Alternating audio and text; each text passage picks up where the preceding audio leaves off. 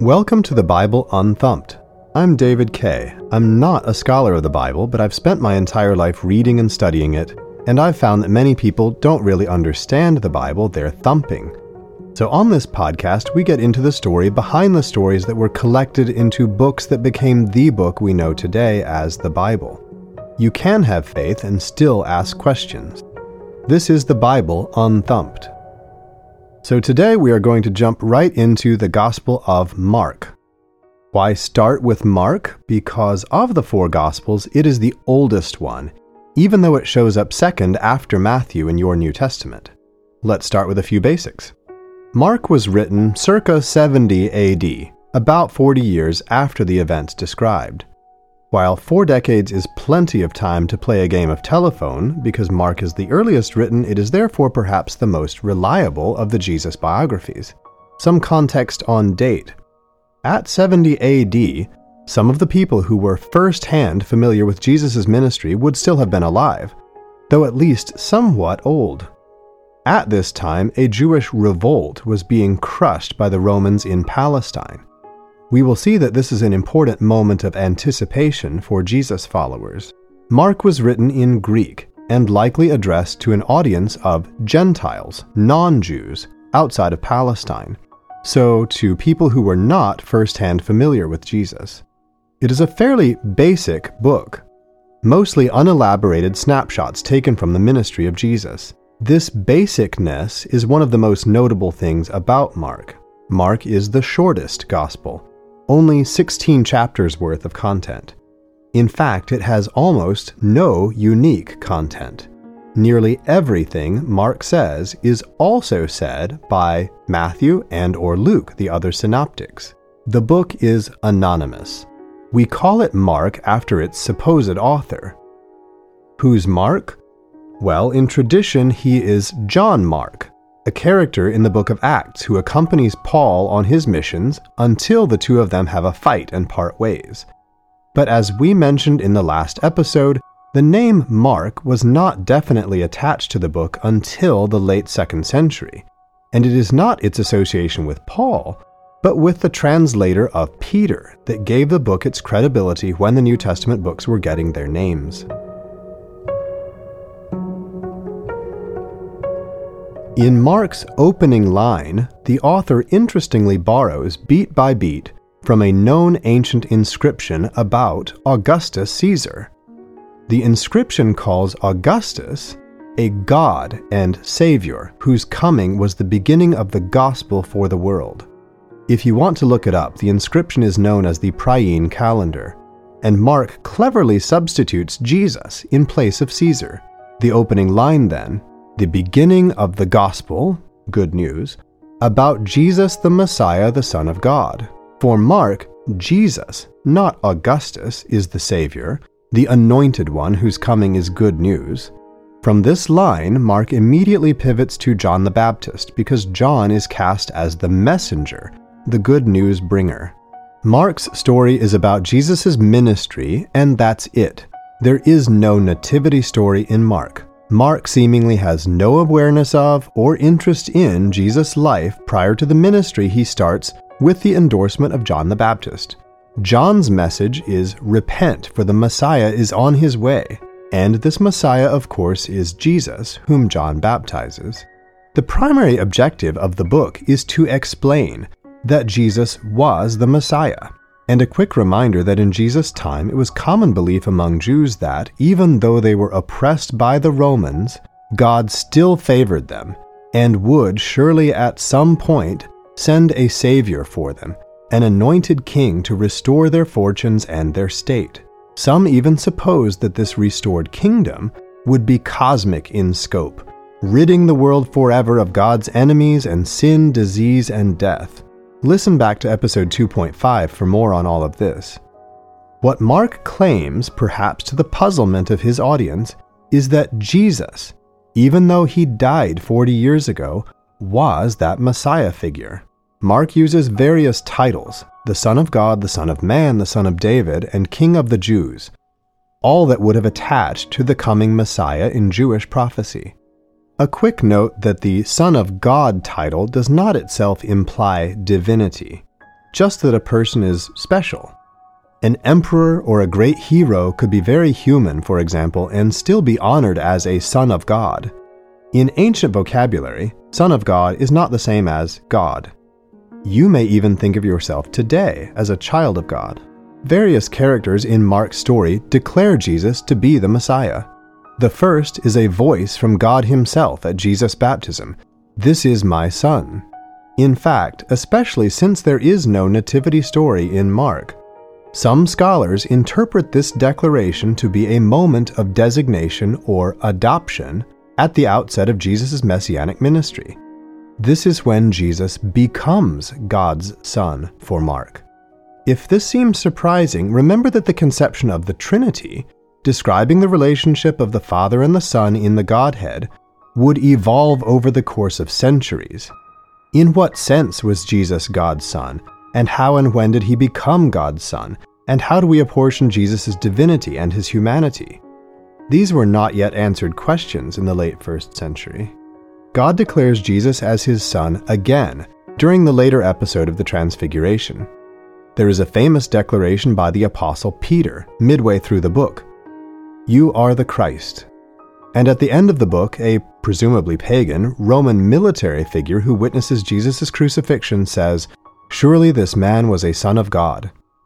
Nearly every time Jesus casts out a demon, more on demons in a moment, the demon identifies Jesus as the coming Messiah. Bottom line, Mark takes plenty of opportunities in the voices of his characters to reinforce his basic point Jesus was the Messiah.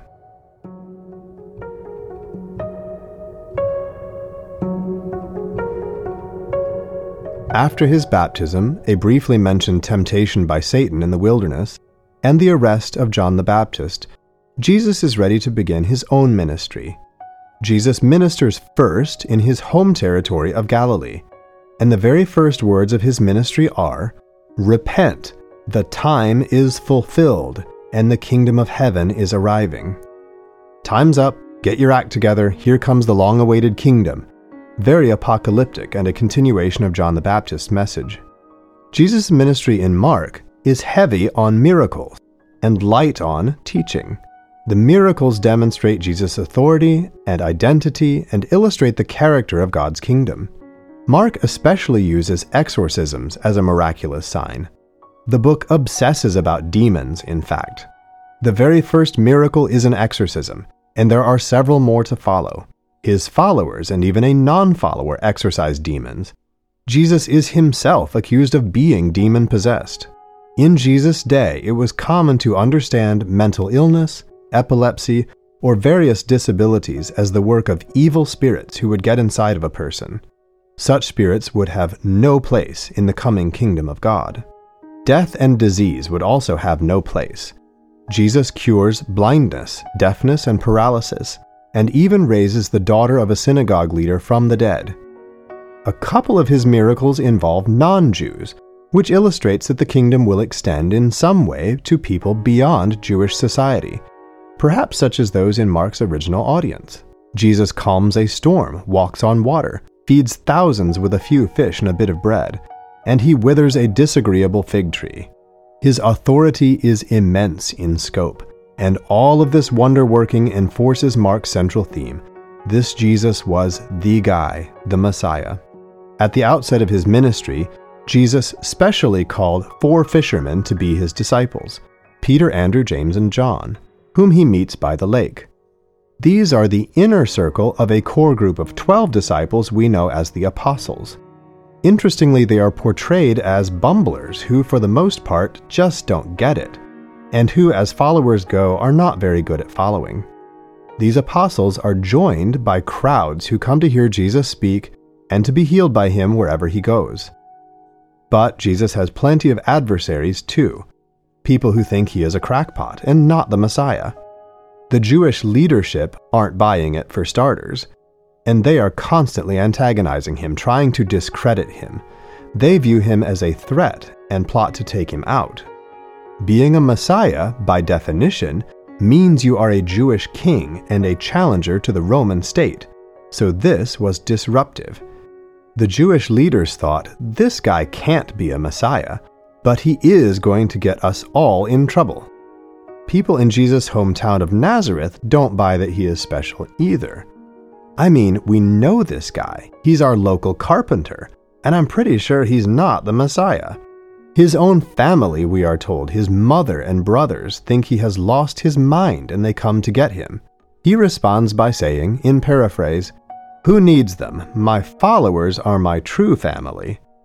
And this is the only time Mary shows up at all in Mark. She plays no role except to think her son has lost his mind. And we can count the apostles themselves among the skeptics, at least for a time. When Jesus has been arrested and the chips are down, they abandon him. Specifically, Peter denies having any connection to Jesus. Judas, one of the apostles, became disillusioned with Jesus' teaching and, of course, became a key figure in the plot to take him out. Again, mostly miracles, not much teaching in Mark.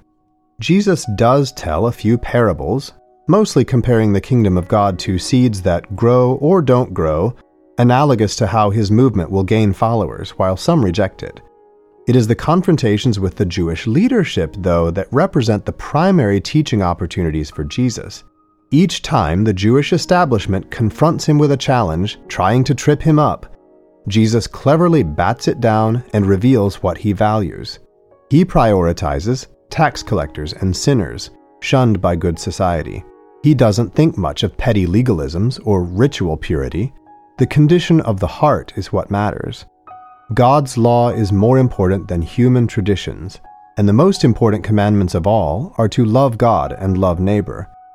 Also, don't divorce your wives, do pay taxes, and yes, there will be a resurrection of the dead, which was a contentious issue among Jewish thinkers of the time. Jesus teaches that the kingdom is a place of surprising reversals.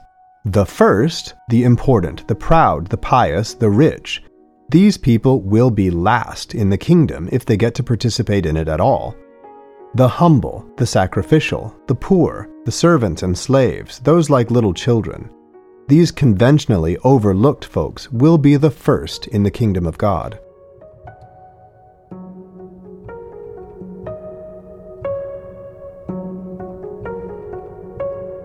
So, now a few somewhat random but important things about Mark. For all of the book's emphasis on identifying Jesus as the Messiah, it is interesting that on many occasions in Mark, Jesus is himself trying to suppress the news of his messianic identity. He is constantly telling those whom he heals or who otherwise figure out who he is to keep quiet about it. Jesus' messianic secret, yes, I am the Messiah, but don't tell anyone, appears only in Mark, nowhere else. And scholars debate how to understand it. Maybe Jesus knows his identity will get him into trouble, so he is trying to limit publicity about his own claims. Some scholars assume Mark is trying to explain why it is not more widely accepted, circa 70 AD, that Jesus was the Messiah. Jesus himself kept it on the down low. We don't know, but it's an interesting aspect of Mark. In Mark, the geography of Jesus' ministry is pretty tightly packed around Galilee in the north of Palestine, though he does venture into non Jewish territory across the Sea of Galilee and once up to Phoenicia. There is no timeline attached to Jesus' ministry, it could have lasted less than a year, even. But it ends when Jesus and his apostles go to Jerusalem to celebrate the Passover pilgrimage festival, which it seems is the only time Jesus has ever been to Jerusalem. He will be crucified there, of course. Being crucified was one thing that was not supposed to happen to the Messiah, by definition. You can't heroically lead your people to victory against foreign oppressors if they kill you. So Mark tells us on three occasions that, no, this was supposed to happen. Jesus predicted his own death, in fact. He knew he would be killed. So folks were probably confused. How then can Jesus have been the Messiah? There has been no salvation of the Jews, no restoration of their state. Here in 70 AD, in fact, the Jewish rebels are right this minute being crushed by Rome. So, good question. How is this the Messiah? Jesus answers in chapter 13, where he talks about a second coming of Jesus that hasn't happened yet. As Mark understands things, Jesus' ministry must have been just the prelude to the part where he comes back to restore the kingdom for real and in a cosmic sense. During the Jewish revolt, when Mark was written, the Romans leveled the temple in Jerusalem and slaughtered many Jews in the course of crushing the rebellion. In this second coming passage in chapter 13, we read how the people are advised to flee the onslaught and to avoid following charlatans who claim to be messiahs. Just hold fast, and the Messiah will come back on the clouds with his angels to finish the job of bringing God's kingdom.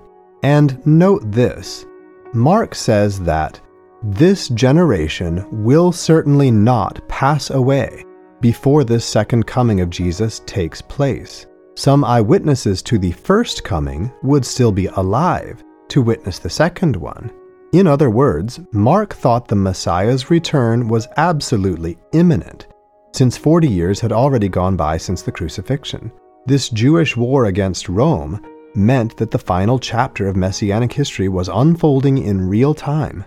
After a triumphal entry into Jerusalem, which is itself another demonstration of Jesus' messiahship or kingship, Jesus is, of course, arrested and crucified. The immediate precipitating event for Mark is Jesus' attack on the commercial interests exploiting the worship at the temple. He chases away the money changers and the buyers and sellers, and this disruption is a sort of last straw for the Jewish leadership. For Mark, Jesus is depicted as deeply distressed during the trial and crucifixion episodes. After trial by the Jewish leaders and the reluctant condemnation by Roman governor Pontius Pilate, Jesus is ordered to be executed under the accusation that he claimed to be the king of the Jews. Pilate probably understood relatively little about messianic Jewish expectations, but rival claimants to the throne were not to be tolerated. Mark specifically tells us that Jesus was crucified on a Friday at 9 a.m. and then died shortly after 3 p.m. While on the cross, the only thing that Jesus says in Mark, talking to God, is, Why have you forsaken me? The apostles have also forsaken him, as the jig seems to be up.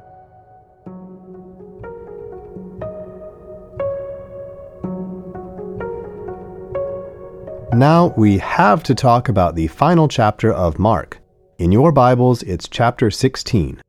Jesus' body had been put in a tomb, and some women followers of Jesus, including Mary Magdalene, go to the tomb on Sunday morning to put spices on the body. When they get there, the tombstone has curiously been rolled away, and a young man in a white robe was sitting inside the tomb itself. This man tells the women that Jesus has risen and that they should report it to the disciples. But the women are bewildered and they tell no one. And that is where Mark's story abruptly ends in verse 8. In Mark, Jesus himself does not show up in resurrected form. There is seemingly uncertainty about the meaning of the resurrection, no further expectation, no detail provided. No one even knows anything about this message that Jesus has risen except for the women who went to the tomb. But you, listener, may have a Bible that after verse 8 adds 12 more verses to chapter 16, in which the disciples are informed about the resurrection in which Jesus does reappear, and in which Jesus is taken up to heaven, and in which his disciples continue his wonder working ministry. We know these verses don't belong there, however, because they don't show up in the earliest manuscripts of Mark, and because there are other, differing endings in other manuscripts. The original Mark ended at verse 8, and your Bible may have some footnotes about this. The later addition was likely some sort of attempt by a scribe to make Mark seem more consistent with the subsequently written Gospels, making Jesus' resurrection much more explicit than Mark's author intended. Interestingly, it is from this later addition that we learn about how the disciples' ministry would be characterized by healings and exorcisms, and how they could safely drink poisons and pick up snakes. This not original passage is among the primary biblical foundations for the snake handling, quote, worship, sometimes practiced in American Appalachia. And with that little nugget, we'll leave it there for today. In this episode, we certainly haven't covered everything from Mark, just scratching the surface, really. But using Mark as the earliest and most basic baseline for Jesus' biographies, we will see how Matthew, Luke, and John tell the story of Jesus a bit differently in the upcoming episodes of the podcast. I hope you will tune in. As always, thanks for sharing the podcast, and reach out to us at thebibleunthumped at gmail.com with any questions. Less thumping, more understanding. See you next time.